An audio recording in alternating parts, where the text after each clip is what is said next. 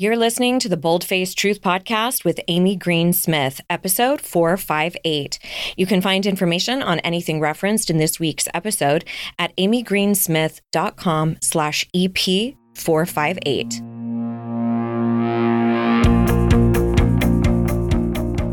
Oh, well, hey there. Check you out listening to self help pods and working on yourself. Fuck yeah. Quick question.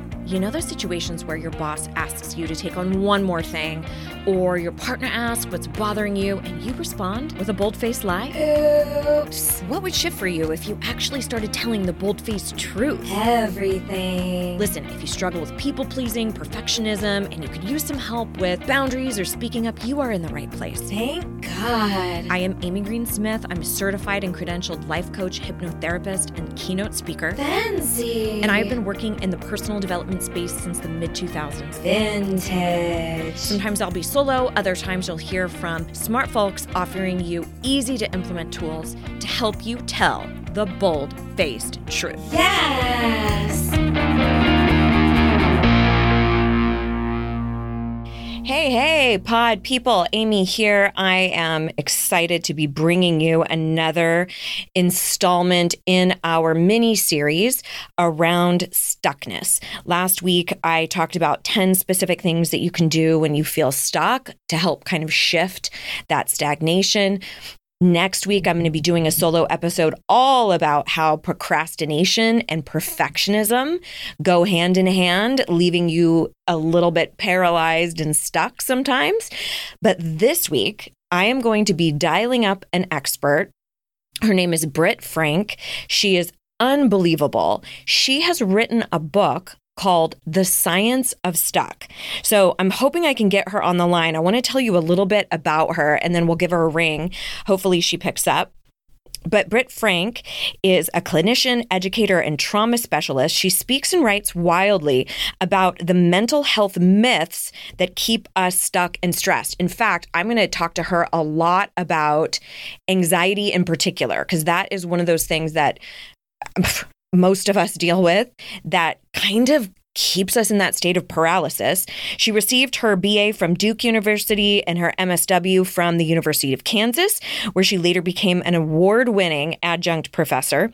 She is also a somatic experience practitioner and level three trained in the internal family systems therapeutic model.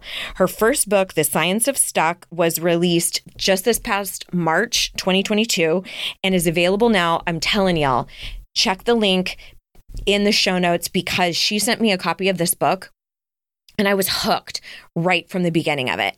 And I'm going to be picking her brain and kind of asking her a handful of things uh, that she writes about in the book, really candidly, really honestly, from sort of a therapeutic perspective that I think you will be really interested in. So I'm going to give her a call here in a second. But before I do that, I wanted to mention again some really, really exciting news. I don't know if you caught it last week.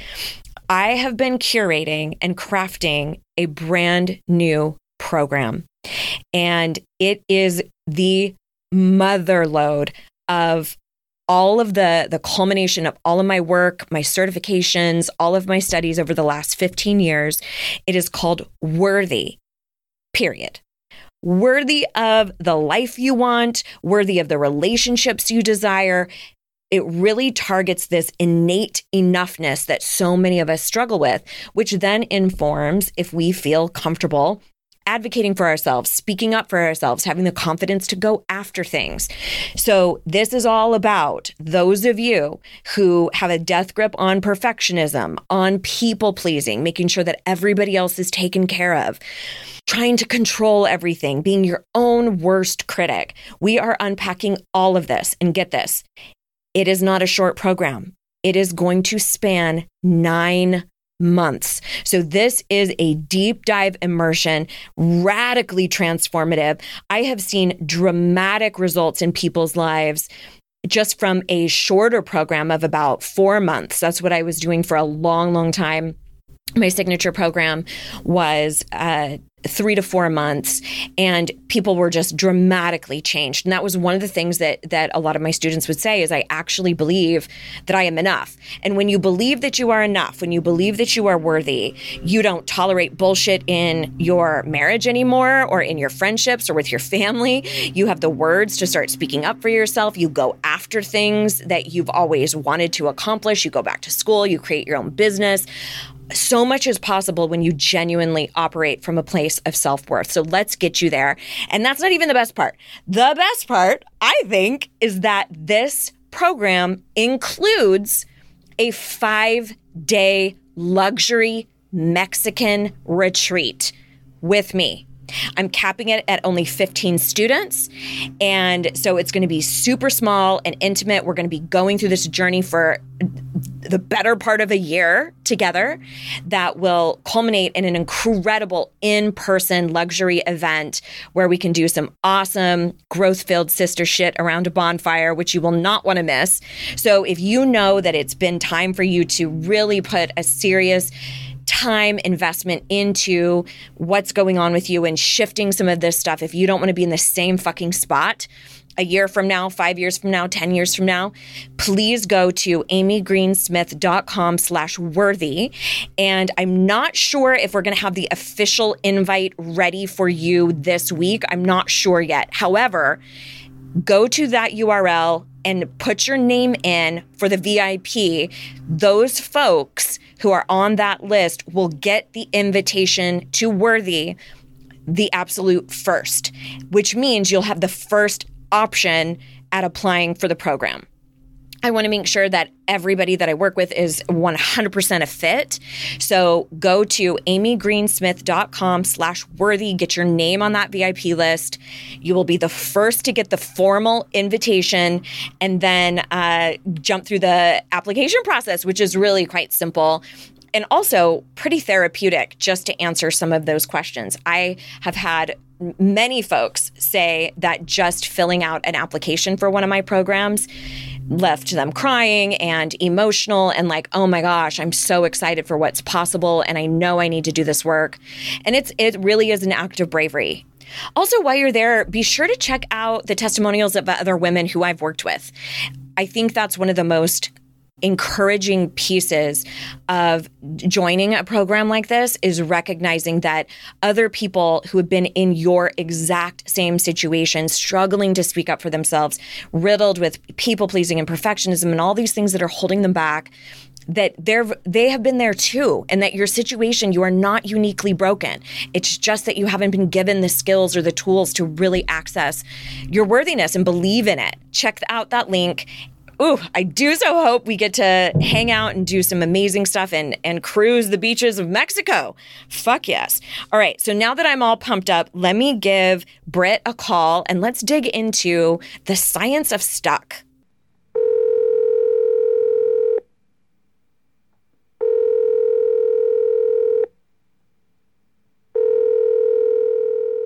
Hello.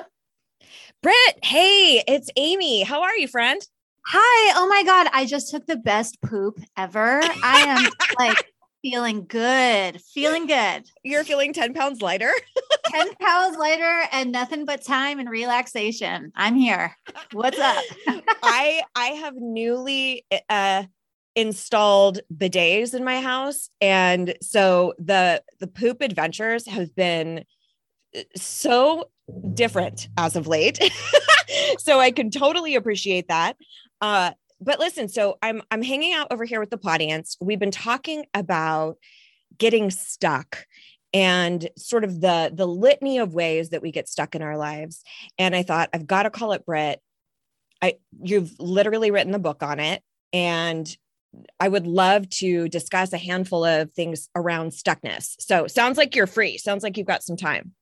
I do. Well, you know, the whole stuck constipation thing is very relevant to what we're talking about here with stuckness. So, yeah, no, I've got nothing but time. I am fully not stuck right now. okay, perfect. Uh, so, one thing that I mean, this is this dovetails really nicely that you talk about a lot in your book that I think really warrants underlining is the correlation and the connection between how we feel emotionally and then how it physically manifests, right? Mhm. Like Mhm. there's a reason why sometimes when you're emotionally stressed out, you have issues with your poop, you know, and stuff, Yes, yes, right? yes, yes. So, a segue we didn't even anticipate. So, uh, as sort of a meta view before we jump in, can you just rattle off in your experience as a therapist, trauma informed psychotherapist, what are some of the most common ways people present as stuck? Mm, and such a good question. And so, my disclaimer here is all of what we talk about, all of what I talk about in the book, assume that you're not like in the Ukraine right now, or that you're not living with poverty and oppression. Like, assuming that you have relative enough safety and your basic needs for the most part are met. That's like my disclaimer. So, that all said, being stuck to me is there's no like logical reason why the thing you want to do, you're not doing. It's like, I want to be doing this, whether it's starting a business, starting a workout routine, dating, whatever it is. And yet I'm not doing it. And this giant gap between uh, what I want to do and what I'm actually doing, that's the stuck point. And it shows up as anxiety, it shows up as addiction, it shows up as burnout. That's a biggie, especially in like the whole pandemic thing. It's like, I, I- really struggle with work life balance. I'm like, not really. That I know you think that's what you struggle with, but that's actually not the thing.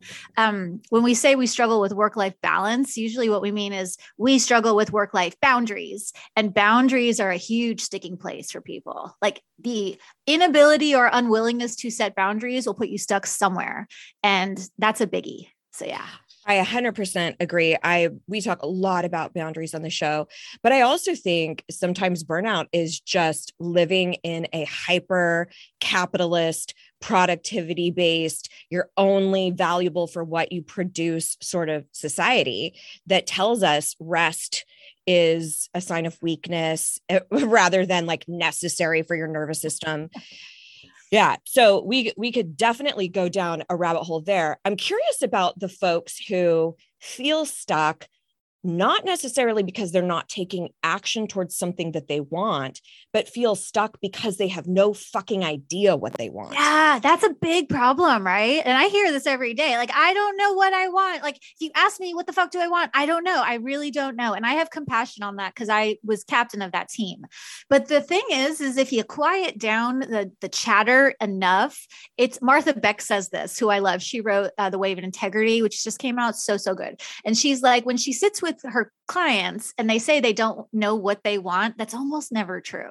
Like if you drill down far enough, it's like I may not think I should want what I want. I might not think what I want is possible. I might not think I have a right to want what I want, but it's actually almost never true if you slow down enough that it's like I have no clue what I want. It's like, well, I I, I get you, but like sounds like what you want is to not be in this relationship and to not be in that job and to start a business and to move out and to like that's scary, but it's almost not ever the case that we genuinely have zero clue. It's just scary to know what we know. One of the things that I oftentimes will tell people around this is well, let's start with the things that you don't want because Yes, there's yes. usually sort of an antithesis there that will lead you in the direction of what you do want. So, if you're dying at this job, maybe what you want is more independence. Maybe you want some autonomy. Maybe if you're having a really difficult time in an intimate partnership, what you're really wanting is connection or intimacy or vulnerability, right? So, sometimes just looking at what hurts and what's so fucking uncomfortable can start pointing us towards what what we do want and Yes, absolutely. It's a great tool working backwards. And even before that step, asking yourself, what am I afraid would happen if I got everything that I wanted? Like, what relationships would actually have to change? Because if you can address the fear of wanting what you want on the front ends, then it's a lot easier to wade through the sorting and organizing and figuring out, you know, what's what. But yeah, like, what would have to change if you got, if you were super mega freaking happy and every dream you had came true? What's going to change? And let's deal with that because that's pretty scary because it's likely that a lot of things are going to have to change. That's right. That's right. And, and- that also can dovetail back to boundaries right? Yes. because Yes. we think about you know the fear of success. I know i've heard you talk about this before fear of success a lot of times is around what is going to change and are people going to be asking me for money or demanding my time? Am i going you know i know my husband he has a fear of success in that sense of how will that impact our marriage? Is mm-hmm. that going to mean that i'm burning the candle at both ends so to speak and don't have space for the things that really matter? So i absolutely think that can be such a huge piece. And then it becomes about boundaries boundaries with time boundaries with what what we say yes to.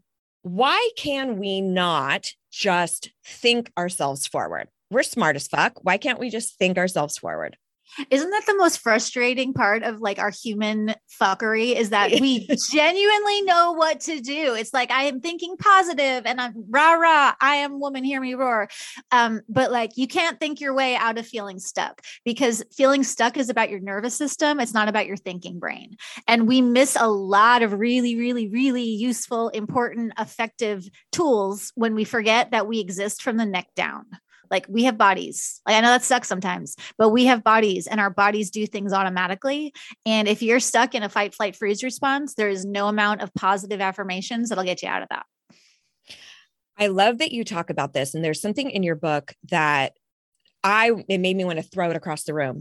I got so fucking mad at Western medicine and the idea that most therapists don't learn a damn thing about the body and like physiological responses to things at all. And most people who go to, I won't say most, many people who go to see therapists don't know that the person sitting in front of you has never learned about the brain, has never learned that you have a central nervous system. And therapists are not required to disclose what their limitations are, which is like criminally negligent to me. It's like, you don't know about my fucking brain and you're going to sit here and tell me why my life's not working? Really? That's sort of a big key. It's like going to a surgeon that's never operated on anyone. Like what? But the fact is, is you don't need to be trained in the brain or the body to practice as a therapist. That's so fascinating to me. And I think it also speaks to sort of the way that we compartmentalize all these different types of health when it really needs a holistic approach. So uh, one of the things that I was thinking about, I'm curious what your thoughts are on this the so when i went to hypnotherapy school we learned a lot about the theory of mind and the subconscious versus the conscious. And there are a lot of similarities i think when we talk about neuroscience. I always got confused between brain and mind. Can you speak to that a little bit? Oh god that's such a philosophical sort of clusterfuck. Welcome so to the show. I, yeah. Okay. So I will say your brain is the physical structure. Like you can cut open your head and see your brain. Like there it is. It's, you know, this mushy gray mass. And there, you know, like you can touch it, you can hold it, you can feel it. Your mind, consciousness, no one has freaking figured out where that lives. There's not like I can't I can't cut into your left temporal lobe and see your mind. And so the mind and what is consciousness and why are we conscious and why can we think? Nobody, anyone who says that they know, like I mean, um, whatever works for you, cool. But like no one actually knows what that is. So I like to think of the mind as the inner voice that we talk to and that we listen to. And there's like the big mind, the self, the divine self, the Christ nature, the Buddha, whatever the fuck you want to call it. There's like capital S mm-hmm. self, and then there's little s self. So there's like big minds and little minds. Okay, that's super helpful. So I'm thinking more like it, it, it sort of uh, something analogous to that might be your heart, your physical beating heart, compared to uh, your soul. Yes, exactly. Exactly. So sort of the, a similar dynamic with brain versus mind. Because I I think about things like you know the subconscious mind being, you know, depending who you talk to roughly 90% of our mind's power versus the 10% ish, 5 to 10% ish of the conscious faculty of the mind and where the critical factor is kind of right in between those two. But then I also hear about where the fight, flight, freeze responses and fawn are located in the actual brain. Is that correct? Yes, yes, okay. yes, yes. And fight, flight, freeze. And this is why I like putting the neuroscience because I love spirituality and any I know you can't technically measure the subconscious, which means technically you can make a case for the fact that it doesn't exist. But like talk to anyone who's ever made a decision that was less than optimal and then tell me the subconscious doesn't exist. Like there is subconscious things outside of our conscious awareness that are happening all of the time. So I'm a big believer in we have to do our shadow work and bring the unconscious to conscious awareness. Okay. But fight, flight, freeze is a measurable physiological, it's structural, it's in your brain. When you, your amygdala is like your brain's panic button. And when it goes off, it sends hormones down your spine, which go out to your nerves and make you feel shitty. So it's nice to know that at least some of this stuff is measurable and is physiological. But if we're not including that in our wellness practices, if we ignore the fact that we are biological organisms like animals that are like prowling about looking for threats and looking for opportunities, then we're going to have a whole mess of symptoms and think that we're crazy. And that's just not true. There's no such thing as a crazy person. What yeah, I I, I completely concur. And I one of the things that I love that you talk about, which is something that we discuss a lot here on the show, is how a lot of the things that show up as symptoms um, are really messaging for us. I talk about it a lot from an emotional standpoint that there are no bad emotions. They're all just messaging to be like, look, bitch, you need to pay attention. You know, there's a reason why you're overwhelmed. That, you know, and it's sort of the equivalent of, or the comparison of emotional pain versus physical pain, it doesn't do you any good to be pissed off at your knee for hurting. It's so much more beneficial to go, okay, knee, what's happening there? Okay, let's, I'm coming to the rescue. Let me search out some solution. The same way we could look at emotional pain of grief or shame or sadness or overwhelm and go, okay, this is messaging here. It's cluing me in. But we don't often do that, right? We oftentimes go, why do I feel this way? And I know you talk a lot about how how fruitless it is to stay in that why why are you this way so talk to me a little bit about how that relates to anxiety in particular as a symptom and as a messenger versus something that we need to fix and that's attacking us yeah. And I love what you were saying about we don't get mad at our knee. And like, I tell people, think about like a mother with a little child who skinned their knee. The mom's not like, your fucking knee sucks. Look at the scrape. It's like you kiss the boo boo. That's like what parents and children in an ideal world, not my world, but in an ideal world, that's what was supposed to happen. But like somewhere along the line we forget that we need to tend to our own wounds with the same care and compassion that an ideal parent would have. So like if you bust your knee it's oh my god my knee it hurts. How can i help it? But with our emotions we are so and my again i include myself untrained and unequipped to deal with discomfort. Like we live in this how can i make everything as comfort as possible and as squishy and warm and you know convenient as possible? That anytime we feel something unpleasant or uncomfortable we're going to label it as bad bad, which again is bananas to me because first of all, that's incredibly reductive. Like good, bad is very infrequently the case. Things are way too complex and nuanced to be reduced to this is good, this is bad. But I agree with you, all feelings are messengers. And there are no negative feelings. There are no positive feelings either. They're just feelings. And some of them are comfortable and happy and feel good. And some of them are uncomfortable and distressing and awful. But I don't like positive or negative. It's just like, what's true? What's true is you're sad. Sad is a very uncomfortable way to feel. It's not bad. It's not wrong. It's just uncomfortable. Oh, you're feeling excited. Cool. Excited is not a positive feeling. It's just a feel good feeling. So there's like, what's true? There's feel good truths and not feel good truths. But anxiety is a signal. It's like a smoke detector. If your smoke alarm goes off in your house, you're not going to sit there and be like, oh my God, I have such a smoke alarm problem. Like my freaking smoke alarm disease. It's like, what? It's like, no, bitch, there's a yeah. fire. Like, go check out the fire. So, all of our quote unpleasant or quote negative emotions are smoke detectors that are telling us, hey, there is a problem somewhere. I hate the term panic attack or anxiety attack your brain is not attacking you. Like my i will rant about this on any wherever i can. Like your brain is on your side even when you feel like shit even when you're in and i've had clinical depression. I take antidepressants. I've been addicted to like all kinds of drugs and sex and relationships. I understand that like the human experience is very very difficult. Nevertheless your brain is on your side no matter what's happening. I yes, absolutely. And so I find this really helpful in situations where so I used to do community theater quite a bit and I would have all of the fear responses like I'm about to be attacked by a mountain lion. So I've got you know, the sweaty palms, the racing heartbeat, you know, feeling almost like weak in my stomach.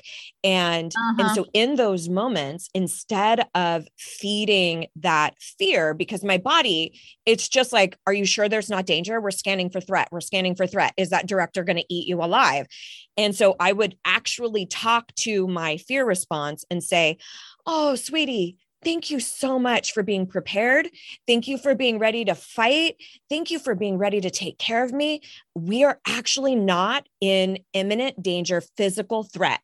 We just are worried about being accepted and, you know, and that's okay. And I appreciate you coming to my rescue. And then in that moment, what's happening is you're distracting the mind and also acknowledging what's happening for you on a nervous system level. Oh, I love that so much.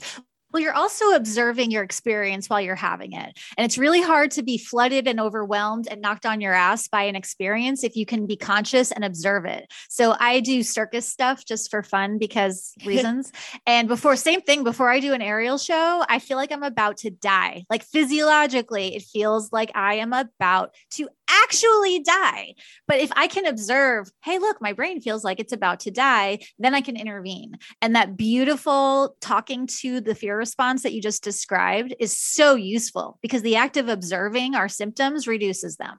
So that's an incredibly useful thing. One of my circus directors once told me when I was ready to puke, she's like, Isn't it great? And I forgot all of this, even though I'm a therapist, because when you're scared, you, you forget everything you know. And she's like, Isn't it great that what you're naming as panic is actually just excitement? excitement because those are the same body cues. I'm like, oh yeah, I know that, but I forget that. Like racing heart and sweaty palms could mean you're about to have an orgasm or it could mean you're about to get eaten by a lion. So it's helpful to remember that the physiology doesn't always tell the accurate story. Right. Right. Okay. So so here I too have been diagnosed with generalized anxiety disorder, depression, um, all all of the things, and have been on a medication and have been very open about that for gosh, almost 20 years. And I know you talk about that sort of in the very beginning of your book around anxiety, sort of the the hyper medication, hyper diagnostic way that we just flood everybody with medication. I don't think it's the answer for everybody. But one of the things that you said was so crucial and key to me. And you said, if you take medication and you feel more like yourself, then you might be on to something. And that is always how I felt. Because then uh, immediately I thought, oh shit, now I'm going to have to get off medication and like reckon with my anxiety. And it was so unbelievably debilitating. The way I would describe it is the situation that that you and I both recanted going on stage, um, about to perform, about to give a speech. I felt that way all the time. And mm-hmm. it and I felt like I was frying my nervous system constantly. So in I'm just curious for people who are listening, because I do tend to attract a lot of people who struggle with anxiety. What is that line? And I know it's going to be different for everybody, but how do you know, like, okay, I can't survive because of my anxiety versus I need to really listen to it and I can work with it. Like that feels so sticky for me uh, as like where mm-hmm. how do I figure out what the right coping mechanism is for me? It's so tricky. And really, the environment and the context matter. You know, if you're a single mother with three kids working two jobs, you don't have the luxury of sitting down and doing the self inquiry necessary to listen to the messages of anxiety. It's like you have kids to take care of and you've got rent to pay and you've got little mouths to feed. Like, fine. Like, I get that. You know you're going to probably do really well having something to make your symptoms manageable so you can continue to function. But it requires a very and I, I, wish there was like a do this or do that. This is how you know. But it's about getting really honest and looking at your environment i was talking to someone this week and they were like i just don't have any time and i don't have the resources to do what i need to do to listen to my anxiety. And i'm like how true is right. that? And in some cases it is true that legit you have no options other than to medicate and suppress the symptom. Fine. I would much rather someone be a zombie going through life alive, keeping the children safe, than feeling out of control and dangerous. And I would, I said to this person, okay, how true is it that you have no time and no resources? You're going to have to give up some stuff. You may need to sell some stuff, but like, what is actually true about your choice ability? Do you have the choice to do this work? And if the answer is no, it's no. But if the answer is yes, then I would say be careful that you don't suppress everything because if you have the resources and the time to deal with this, you're going to have to deal with it eventually. It's either going to show up in the form of an addiction or it's going to show up in the form of a medical issue or whatever. But it's it's almost always easier to face it than to avoid it. When we avoid the thing, we generally create more problems. But like if you're in crisis mode, crisis mode is not the time to do self-inquiry. Crisis mode is survival mode. If you're going through a horrible divorce from a sociopathic abusive narcissist, you're not going to be able to di- like dive into the messages of your depression and your anxiety. It's like, get the fuck out, survive, use your resources. And once we get you to safety, then we can figure out what's going on. But really ask yourself, am I about to head into the war? Am I in the war or am I home from mm-hmm. war? And if you're home from war, we can do this kind of work. If you're going in or you're still in it, we need other more crisis based tools. I oftentimes will say, like, if your arm just got cut off, it's not the time for acupuncture. Yes, I love that so much. like, yes, exactly. That's the time when yes. we need acute management, right? Medical. Yes. Acute. Yes. Western medicine is great if your arm is off is falling off of you know your shoulder. Yes. Oh, I love that. I'm stealing that. That's really good. there's there's another thing that we're kind of dancing around here, and I'm curious what your thoughts are.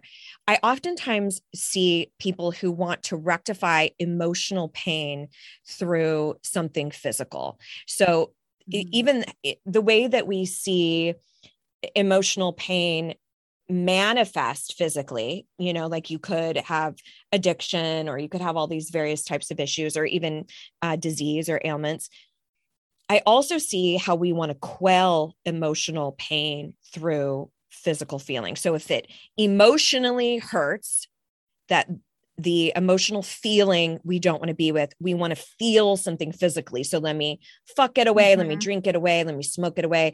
Even let me work out it away. I was just going to say, or CrossFit it away, yeah. or, you know, whatever it away. You know, when I do circus stuff, it is very much like so i was in a lot of very very unhealthy like abusive type relationships like physically abusive kinds. And so for me, part of circus is I get bruised and beat up and banged up. And it's like, I'm experiencing the same thing, but it's all physiological. There's nobody doing it to mm-hmm. me. But, you know, I used to use that as an escape. It's like, I'm going to go and be so beat up by this workout that I'm going to forget that this is my trauma. I've since figured out doing the circus workout and getting banged up and bloodied and whatnot is still really useful for me, but that has to come along with doing yes. the trauma healing. It can't be otherwise you're just substituting it's that then it becomes an addiction. Any coping mechanism that you use to suppress your truth instead of use to cope with your truth, that turns into an addiction. I like to call those noble numbing because it's yes. it's like uh, oh, I'm going to throw myself into parenting and I'm going to be on yeah. the, you know, I don't know what it's called because I don't have kids, but like PTO or whatever, like the parent organization. Let me let me distract myself. Let me throw myself into my work. How noble. Uh-huh. Let me throw myself into people pleasing and caretaking for everybody else or mm-hmm. working out like crazy. And it's another mm-hmm. opportunity to shut yourself off of uh, of the emotional healing that needs to happen. Yes. And it's like, is the thing you're, and none of those things are inherently bad. It's like, don't stop working out. Don't stop parenting. I don't have kids either. Don't stop doing whatever parents do. But like, are you doing that to feel more like yourself or are you doing that to escape yourself? Anything that takes us further away from ourselves is going to end up being not awesome and we're going to feel crappy and then we're going to blame ourselves and then you're going to be sitting on that couch behind me going what's wrong with me? It's like there's nothing wrong with you. You're in pain you're sad there's grief there's trauma. That's not something wrong with you. That's like legitimate pain points. That's like if i broke my arm it's like what's wrong with me? Why do i suck? It's like you don't suck your arm's broken. That's why it hurts because but you as a person our bones can break but you can't be broken your personality is not breakable you cannot be broken as a person right right i oftentimes will say people have that belief of like i'm uniquely broken like you haven't you haven't yeah. seen anyone like me Britt. You haven't. I call that the best worst. I am the most worst. I am the best of the worst. Yes. Yeah. I I am the best at being the most broken. You're you've never heard anything like this before. and it's like, uh, guess what? Welcome to my own brain. Before we continue, I wanted to take a quick moment to thank our sponsor. This podcast is sponsored by BetterHelp. And you know, I'm a huge fan of therapy. I like to say, if you don't think that you need therapy, then you probably need therapy. Because listen, without a healthy mind, being really, truly happy and at peace can really be a challenge. But the good news is that therapy really does work. So, whatever you need help with, it is time to stop being ashamed of normal human struggles and start feeling better. Okay, because you deserve to be happy. Here's the deal BetterHelp is customized online therapy that offers video, phone, even live chat sessions with your therapist. So you don't even have to be on camera if you don't want to. Hello, introverts. I see you out there. BetterHelp will assess your needs and match you with your own licensed professional therapist. They have over 20,000 therapists in their network, which gives you way, way more options than your immediate geographical area. And it's also available for clients worldwide. Much more affordable than in person therapy. And you can start communicating with your therapist in less than 48 hours. So join the millions of people who are seeing what online therapy is really about. In fact, a member of my family just started and totally loves it. It is always a good time to invest in yourself because you deserve it. This podcast is sponsored by BetterHelp, and the Bold Face Truth podcast listeners get 10% off their first month at betterhelp.com slash bold truth. That's betterhelp.com slash bold truth. Or enter the code bold truth at checkout again to save 10% off your very first month. All right, let's get back to the show one of the things that was really fascinating for me because I kind of nerd out on semantics can you break down for us the difference between anxiety, fear, and worry? Thank you. And the semantics, like I'm a word nerd too, but it's not just because we like to be weird about words. It's the words that we use to describe our lives make a very big difference in whether or not we're going to be able to make changes. Anxiety is not the same as fear, is not the same as worry. And the word anxiety, I really just don't like because we almost always use it improperly. Anxiety is physiology, it is just a neutral state of it's your nervous system is stuck in a sympathetic activation, meaning the gas pedal is glued to the floor. Your nervous system is stuck on up, and that will look like racing heart, sweaty palms, dry mouth, clenching stomach. And at a very, very high level of that, we call that panic. And so, anxiety is the physiological body sensations that we just described. Anxiety is a sympathetic state of your nervous mm-hmm. system. Mm-hmm. And there's a threat of unknown origin attached to it. So if it's like my palms are sweaty, but there's no fear attached to like there's not like an imminent threat. You know, when people are anxious, they have this sense, they don't know what it is, but this looming sense of impending doom, like something is going to go wrong. Fear is when we have the physiology and there's a, a clear and present identifiable threat. Like I am afraid that my loved one will get COVID. That's not anxiety. You don't have anxiety about it, you fear about it, right? Because you have the physiology and you have the source of the threat. And then worry is like diet fear or fear light. Worry is you have the physiology and there's a clearly identifiable threat, but it's not life and death. And ultimately, what we want to do is turn your anxiety, which is this free floating sense of dread with uncomfortable physiology, we want to nail that down into a fear. And then we want to shrink the fear into a worry because worry we can manage. Anxiety, which is what the hell? I don't know where it's going to come from, we can't do anything about. So, anxiety is physiological, fear is physiological feelings with a story or a threat Worry is that threat story, but like dialed down to a two from a 10. So, do you categorize at all worry and fear as emotions as well? Mm, it's such an interesting question, right? Like the semantics of what's an emotion versus, and it, it, ultimately doesn't matter. It's just how are we engaging with oh, these experiences? I absolutely do. To me, emotions are those feeling states. Emotions are body states that have a story. And it's not like we always make up the story. If I'm about to be eaten by a lion, that is an accurate story. If I'm feeling the physiology and there's no actual lion and I'm making that up in my head, inaccurate story. So all emotions are physiological states, feeling states with a narrative attached to them. So, okay, so when I when I was going through hypnotherapy school, we talked about the difference between fears and phobias. And one of the delineations was or the main delineation was fear is something with logic, like right, you can actually see that that is an imminent threat to my physical safety versus phobias being not uh, not able to locate the origin of the threat that it doesn't make mm, rational sense. Is that. that true? Yeah, I like that a lot. And I've had phobic reactions to things. So I agree with you a thousand percent. I would also say that a fear, again, whether it's a logical fear or an illogical fear, it makes sort of sense because it's about the thing that it's about. I'm afraid of COVID. I'm actually afraid of this thing. Phobias are almost always placeholders for the original injury. So, like if you have a, and this isn't always true for every person in every situation, but if you have a fear of heights, like okay, so biologically, that's probably what it is. That makes sense. But if you have like an unrealistic fear of snakes and you live in a city and there's no, you've never seen a snake, you've never been bitten by a snake, the likelihood that that phobia is a placeholder for a trauma that your brain has just equated with snakes is probably likely. So whenever there's a phobia, the first question is, is there like an evolutionary reason that this might be a thing? And is it possible that there's a trauma story that has use this phobia as a placeholder. So it really almost it kind of uh, comes full circle to the the notion that a lot of our discomfort, whether it be an addiction or a phobia or a physical ailment, is really just a proxy for unresolved trauma. Yes. And I'll use myself as an example, like sharing vulnerably. I don't like doing it, but I'll do it in service of the work.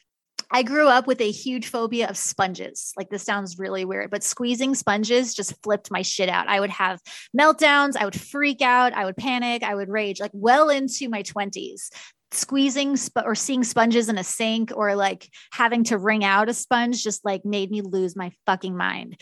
And eventually I tracked that back to that came that tied back to sexual trauma. And if you think of squeezing a sponge and what like it's it's not that much of a jump to realize that squeezing a sponge my brain somehow took the sexual trauma and like turned it into sponge equals that and so that was not about sponges. That was not about water. That phobia was about a sexual trauma that my brain decided to make sense of by making me afraid of sponges. Bizarro. And I used to be like, what's wrong with me? Why am I crazy? Why am I afraid of sponges? And it's like, well, our brains are very smart and very stupid. Our brains will simplify things for us. And so my brain was like, I can't process the sexual trauma stuff, but we'll make you afraid of sponges because it's close enough in the somatic experience of squeezing a sponge to squeezing body parts that that's a safer place to put it. This is so fascinating. I could I, I could do this all damn day because I, I just I absolutely love how the brain works. And it really comes back to that concept of it's always trying to take care of us right? It yes, doesn't want yes. you to be decimated by this sexual trauma. So it's like, let's send in this irrational phobia. And then we start spinning out into this place of there's something wrong with me. So, can you talk mm-hmm. a little bit about whatever the symptom is that is coming up for you, whether it's anxiety, whether it's procrastination, whether it's, mm-hmm. you know, in my work, we talk a lot about people pleasing and perfectionism. All of mm-hmm. those things are just defense mechanisms typically yes. because there's some sort of fear or something that's arresting you. So, yes, t- your thoughts. Just tell me all the things all the things. Okay, so I spent years with the why am I afraid of sponges? What's wrong with me? And that's not a helpful question. When you walk up to a burning building, you don't ask why is it on fire? And I wonder how the fire started. It's like get the people out of the damn building. We'll figure out the why later. So if you are having a response, whether it's a fear response or a shutdown response or a stuck watching hour 12 of a binge-a-thon, whatever it is, don't ask why you feel the way you feel. Ask what people, places, and things are available to me right now that would help my brain feel safe. But I don't think my brain should feel unsafe. That is irrelevant to this conversation. Step one validate that even if you don't know why, your brain, for whatever reason, is not feeling safe. Cool. Step two, pick five choices, people, places, or things that your brain would feel a little less shitty being exposed to. Step three of those five, pick one and do it.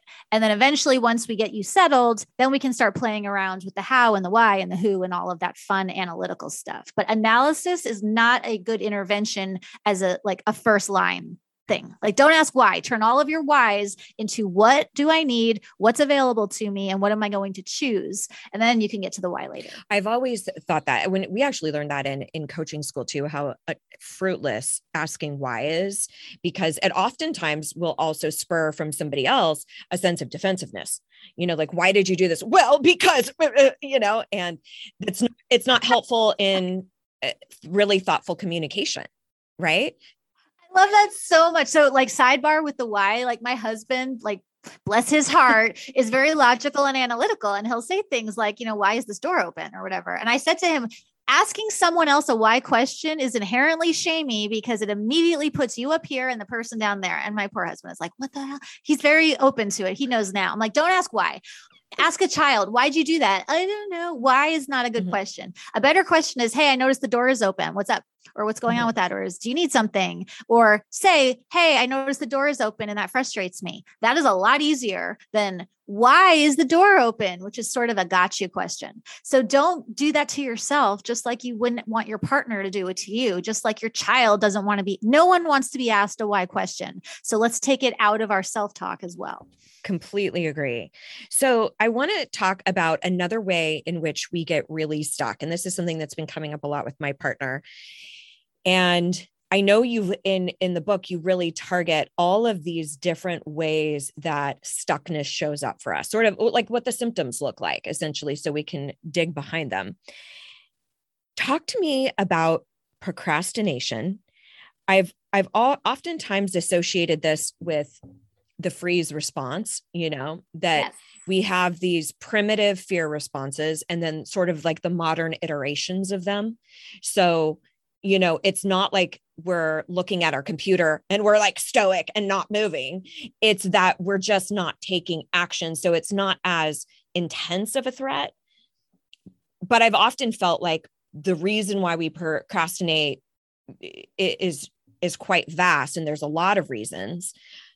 What is your take on that? I hate the word procrastination. Okay. Like I hate that and again, people get so pissy. They're like, are you excusing the binge? I'm like, I'm not excusing the behavior. Obviously, the behavior is a problem. Like, if you're not doing the thing you want to be doing and you're feeling like shit because of it, that's a problem. But procrastination is, a, is not a good word for us to continue to use. It's like procrastination. You're not doing the thing that you, you should be doing. Shame on you. Like, it's not a good word. Procrastination means you are not doing the thing, and there's a reason you're not doing the thing. And the likelihood that you're having a fear response is pretty high. It's like, no, I'm just lazy. If only that were true. If it was that you were just lazy, then fine. Then it's just a personality problem. But no, you're not lazy. Why am I laying on the couch? Because you're burnt out and you're tired and you're exhausted and you're sad and you're grieved and you're traumatized. It's like, well, that's not an excuse. I know it's not an excuse, it's an explanation. Mm-hmm.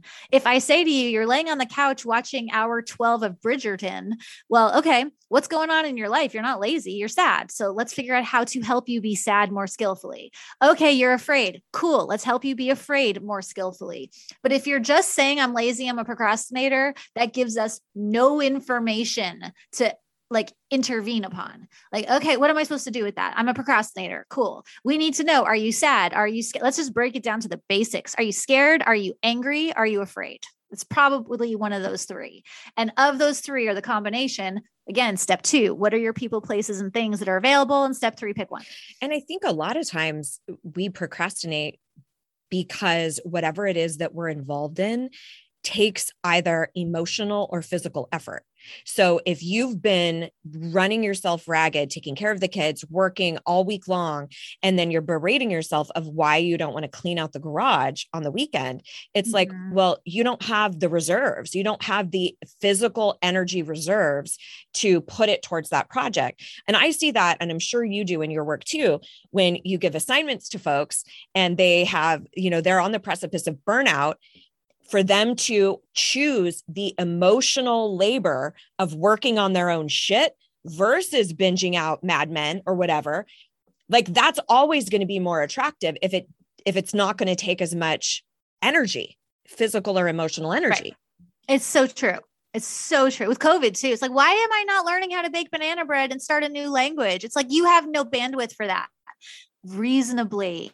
So what are you going to do about that? But you're so right. Just going, I'm lazy, I suck, and then doing the behavior feels a lot easier. I mean, it takes a lot of effort to not do what you want to be doing. But the myth is is that it's just easier to not go to the gym. It's like, really? How true is that? Because how good are you going to feel? And how much energy are you going to waste beating yourself up? And then blah, blah, blah, blah. It's actually actually easier to do the thing than to not do the thing if we're going to get honest yeah i remember hearing you talk about the difference between uh, i forget how you articulated it empty space versus white space or um, free, free time. time. that's free what it time versus yeah, yeah yeah yeah free time assumes that you have choices the pandemic created a lot of empty time, but that was not free. It's not like, well, we have now hours and hours to go wherever and do whatever with whomever. It's like, no, it was empty time because we couldn't do anything. But free time is great because we get choice. Empty time is traumatic because it locks us down and restricts our choices. Big difference. Not to mention that we were also in the middle of a collective trauma trying to be hyper productive. so it's like, right. uh, and that that new trauma is kicking up old trauma for all sorts of folks in every single area of their life. And we're going why can't i be why can't i produce? I need to do more and be more. And so something that i've heard you talk about that i really want to discuss uh, before our time is out here and before you've got another uh, poop to drop off. Oh yeah. Nothing like a good poop. Another kid to drop off at the pool. Um, emotional regression can you talk about emotional regression and how that shows up for us in different areas of our life, whether it be with a boss or with a family member or friendship, um, and how that kind of thwarts how we view ourselves? So emotional regression, I think, is one of the like least talked about yet most prevalent things that we struggle with. Like when I learned about this, I was like mind blown. Emotional regression is when you feel smaller or younger than your chronological self. So logically, I know I am 42 and I own my own business and I am a psychotherapist and yay, adulting. I have a big girl job. I'm a big girl now. Yeah. And then there are times with people where I feel 16 and I feel like a bitchy, bratty, princessy teenager. And I'm like, I don't wanna, you should take care of me. And there are times where I feel like a terrified toddler where it's like, somebody hug me, please, somebody hug me and we shift we shape shifts you know? The big task of mental health and wellness is can you be at your right size in the right amount at the right time? But we are often with bosses we shrink down with the prospect of a big challenge we shrink down in the face of any type of conflict we shrink down. And knowing that emotional regression is a thing a good question to ask yourself before you go into the what's wrong with me is how old do you feel right now because you can feel like a badass ninja boss queen. And then within two hours, you feel like an infant screaming for its mother. Mother. And that's a really important thing to know because when we talk about self care, it's really hard to do self care if you don't know how old the part of you that's flipping out is feeling. So if I'm being a super bitchy teenager, like fuck off if you're going to make me work out. Like as a teenager, I don't want to work out. I want to eat junk food and watch movies and listen to music and be with my friends. So an intervention, a self-care if I'm feeling teenage age might be I watch a show or I go do something with a friend. An intervention if I'm feeling like a terrified toddler, it's also not going to be a kale smoothie. Like a toddler will throw that across the room. That might be I need physical touch or I need my weight blanket or I need smelly things or squishy things. So before we talk about what's my self-care, it's well how old are you and what's self-care for that age part? Because self-care looks different to different ages and it looks different to parts of us on different days. It's a really useful little hack. I don't like the word but fine. It's a really useful hack. How old am i? What would someone this age need for care? And then do that. I totally agree with you that this is something that we miss. And everyone listening can relate to this. I would be willing to guess that it's largely around our families of origin, our parents, or mm-hmm. people yeah. who are in authority who remind us of our parents, right?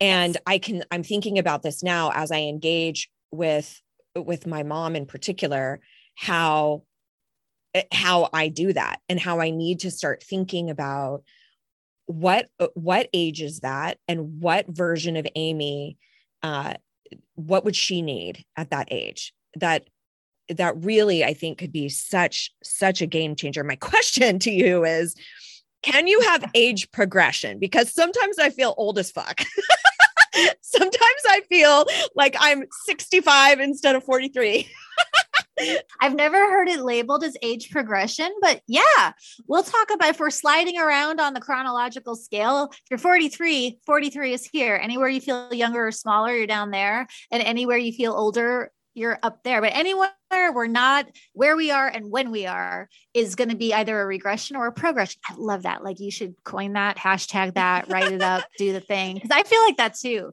And regression is most prevalent around the holidays. Like I'm sure you know this too in your work. Holiday season for wellness people is like tax season for mm-hmm. accountants. Everyone is losing their goddamn mind. And the reason is because of regression. We all want the picture perfect childhood that if we had, we want to recreate. And if we didn't have, we want to try to get the fact is, is once childhood's over, is over. We have an inner child that's always with us, but you don't get to actually be six again, opening up beautiful presents on Christmas morning or whatever your holiday is. And we need to grieve that, that the, the developmental stage of childhood is done. You got what you got. And if we don't grieve that, then we're going to end up repeating it and feeling crappy and being regressed.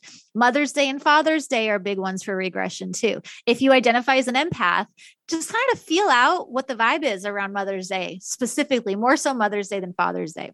But you can feel the angsty, tense sort of. I used to wait tables. Mother's Day is the most reviled day of the calendar for restaurants because it's like you can, people are just on edge. They are wound up really tight, and servers tend to get the brunt of the punishment for that.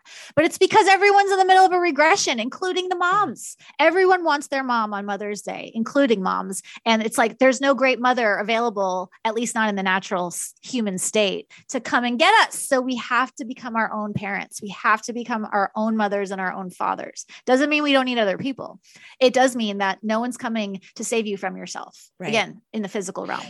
So we need to do it. And it also means that you have to contend with the gr- the the grief around yes. the anger and the sadness of being robbed of what you should have gotten from your primary caregivers too. Yes. Yes, yes. Something yes. that you're talking about here with an inner child and sort of an inner teenager. I want you to talk a little bit about internal family systems. Is this the same thing as parts work? We learned a lot of that in hypnotherapy school, but I'm really curious what what the specific modality of internal family systems is as it relates to sort of these various elements of our personality. Uh, so I love internal family systems. It's Dr. Richard Schwartz's model is my fa- of all the things I've ever learned. If I could pick one, that would be the one. Even though I like picking from everything. So parts work is just the general idea that our personality is made up of lots of different parts, little parts, big parts, bitchy parts, nice parts, mean parts, whatever. And there are a lot of ways to do parts work. IFS, internal family systems, is a very specific therapeutic model that has a protocol for how to do parts work. So it's not the only way to do, not all parts work is IFS, but IFS is a way of doing parts work. Got it. Got it. And so it's it's the uh, a specific protocol, so a practitioner who is trained in that modality, such as yourself, would help you analyze these various versions of ourselves that we tap into given a certain circumstance and then work through them. Sort of. It's it's I wish it was the analysis thing because analysis is so much more present. it's an an I a true IFS practitioner session will be the the therapist is there to facilitate a part to self relationship. Uh-huh. So it's sort of like you're doing family therapy with all your parts and yourself. I try to analyze and my therapist, because I have an IFS therapist, he's like, Yeah, we're not analyzing right now. We're we're engaging, we're integrating, we're communicating. I'm like, I don't want to, I just want to think about my parts. I don't want to talk to them because that's where all the feelings are. But an IFS session will help you connect with all of those parts and help you get to know them and help you realize they're all valuable. Even the ones you think you don't like are there to help you. And they have, they all have gifts to give you if you learn how to work with them. 100%. I've done that quite a bit. Obviously, not the same uh, formula in in hypnosis which can be so incredibly powerful where you actually meet this version of yourself and ask them questions and learn what they have to share with you and and then impart what you need to say to them to caretake for them and um, but it it always involves sort of that in engaging with that element of yourself versus standing back and being like oh number 4 over there looks like this and number 2 over here looks like that and you know the analysis that we would rather do like size up the characters rather than Yes, yes, engaging yes. with them um it's Yeah. like being in the movie versus just watching the movie i think I love that. I love that so much. And sometimes the analysis, you know, like for people and myself who are terrified of their feelings, if you need to make a cast list before you start engaging, like maybe you need to work your way in. So first we make the cast list and then it is look at number 4 and look at number 2. And sometimes that's part of it, but the ideal process is connecting with these parts of yourself, which is great because it takes the therapist out of the guru role. It's not like the therapist has your answers. It's like, no, you have your answers. The therapist is there to guide you to your truth, not to sell you on theirs. Like, I'm a big advocate of that. Absolutely. I oftentimes will tell people if you're dependent on me, then I haven't done my job. then that's not coaching. That's not what this is. It- you need to be like, okay, that's Amy's thoughts. And this is something that I talk about all the time is okay, that's Amy's truth or that's her perspective. Is that true for me? And trying it on the same way you would try on a dress or a jacket or something and go, okay, does that fit? Is it resonant or is it dissonant? Okay, cool. No, I think it's this with a little tweak of that because I think that gets really dangerous and gets cult like and religious. And I know you've got cult experience. I ha- I would I would also argue that I do too growing up in fundamentalism evangelical Christian family. Uh but yeah then we start getting into these things outside of myself now can dictate my truth which I think is a dangerous place Very much so. And yes, that upbringing is very cult like. It can be, you know, especially because it's the truth exists in a finite state. The truth is out there and you need to do this, say this, believe this, you're going to hell. Like, yeah, that's that's not a great way to develop a little tiny developing person's brain. And it's dangerous, but as adults, I get it. It's like someone tell me who I am, what to believe, what to think, and what to do. That is a very tempting prospect. So I get that. But yeah, it's the same thing. It's you need to know yourself, not try to be what someone else has created. I'm I agree with not you. to mention that the entire foundation is that you are broken that you need saving that you are not enough. And so to me there's nothing more damaging than and uh, gives you the ability to control people to say you are less than. I mean we see that in systems of oppression is if we can tell a queer community that they're less than straight or fat is less than thin or you know persons of color are less than you know it, then we can keep systems of oppression functioning so i often think god just believing in your own enoughness and that you are worthy and valuable is such a huge fuck you and such a huge piece of the resistance right and not bypassing the pain. I have this quote from the Princess Bride in my book. You know, life is pain, Highness. Anyone who sell, says differently is selling something. And it's like, yeah, anywhere that we are offered a chance to like skip out on pain and grief and shame and anger and sadness, there's likely someone profiting off of that and making a fortune off of that, off of the, you know, you don't have to be in pain. You can do this in two days. It's like, no, that's actual bullshit. Like, who's making the money off of this belief is a great question to ask yourself before you engage in a wellness practice. so great and and a beauty practice i would say too like who benefits off Yeah. of me not liking how what i look like physically so many good things here britt i feel like we could just keep going and going and going but i know that there is this really cool tangible action step that you include in every single chapter of the book and my very formulaic linear mind loves this having five minute challenges at the end of each chapter. Can you give us, based off of some of the stuff that we've talked about today, what is one five minute challenge that somebody could go take off with right after they listen to this episode? And I'm really big on five minute challenges because most of us don't have time or focus to do more than that. It's like, okay, pick five things two people, two places, and three things that help you feel less shitty when you feel shitty. Write them down, keep them in your pocket, put them on your phone. That's your inventory, that's your menu when you feel shitty next time. And so you only have to do that once two people, two places, three things that help you feel less bad when you feel bad. That doesn't take very long. Thought I had heard you say two P's, two T's. Like people, places, was it things and thoughts? People, places, things, and thoughts. Okay. Yeah. Oh yeah. Yeah, yeah. Um, I forgot about that. Thank you. It's your awesome That's acronym. funny. Um, yeah, two P's, two T's, people, places, things, and thoughts. So come up with this ahead of like when you're in kind of a tranquil, calm place, come up with these go-tos. Right. Got it. Like if you're listening to the podcast, likely whenever I listen to things, I get all amped up and within 20 minutes, I'm back to like the grind of life. So like grab your phone and write down two people, two places, two things, or pe- what's my acronym? People, places, thoughts, and things. Yeah. Do that. and that's your menu of options. so great. I'm I love a good acronym. Love a good acronym. So this has been so fantastic. I'm I'm so glad that you picked up the phone. Can you tell everybody? I'm going to hold this up in case I actually use this video. The science of stuck. Where can they get it? Where can they find out more about you? How can they stalk you? All. Yay. I love being stalked. I'm on Instagram with terrible Instagram boundaries. I'm always there at Britt Frank. Britt has two T's.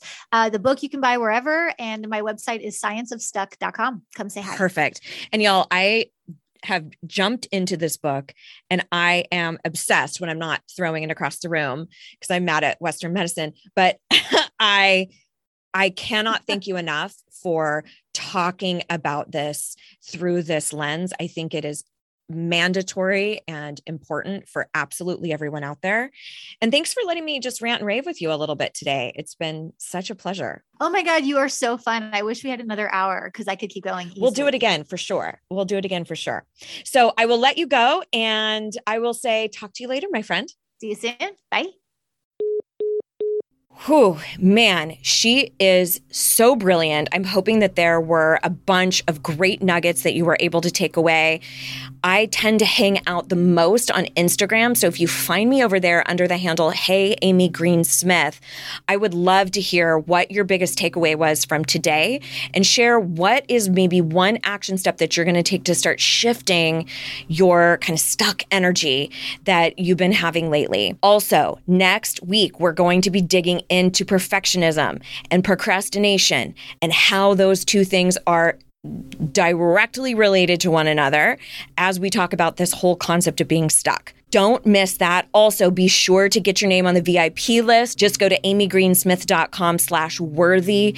Uh, that link will also be in the show notes for you. And I will see you around these parts next week. And please remember, you are enough. Your voice matters. So go out there and speak the bold faced truth.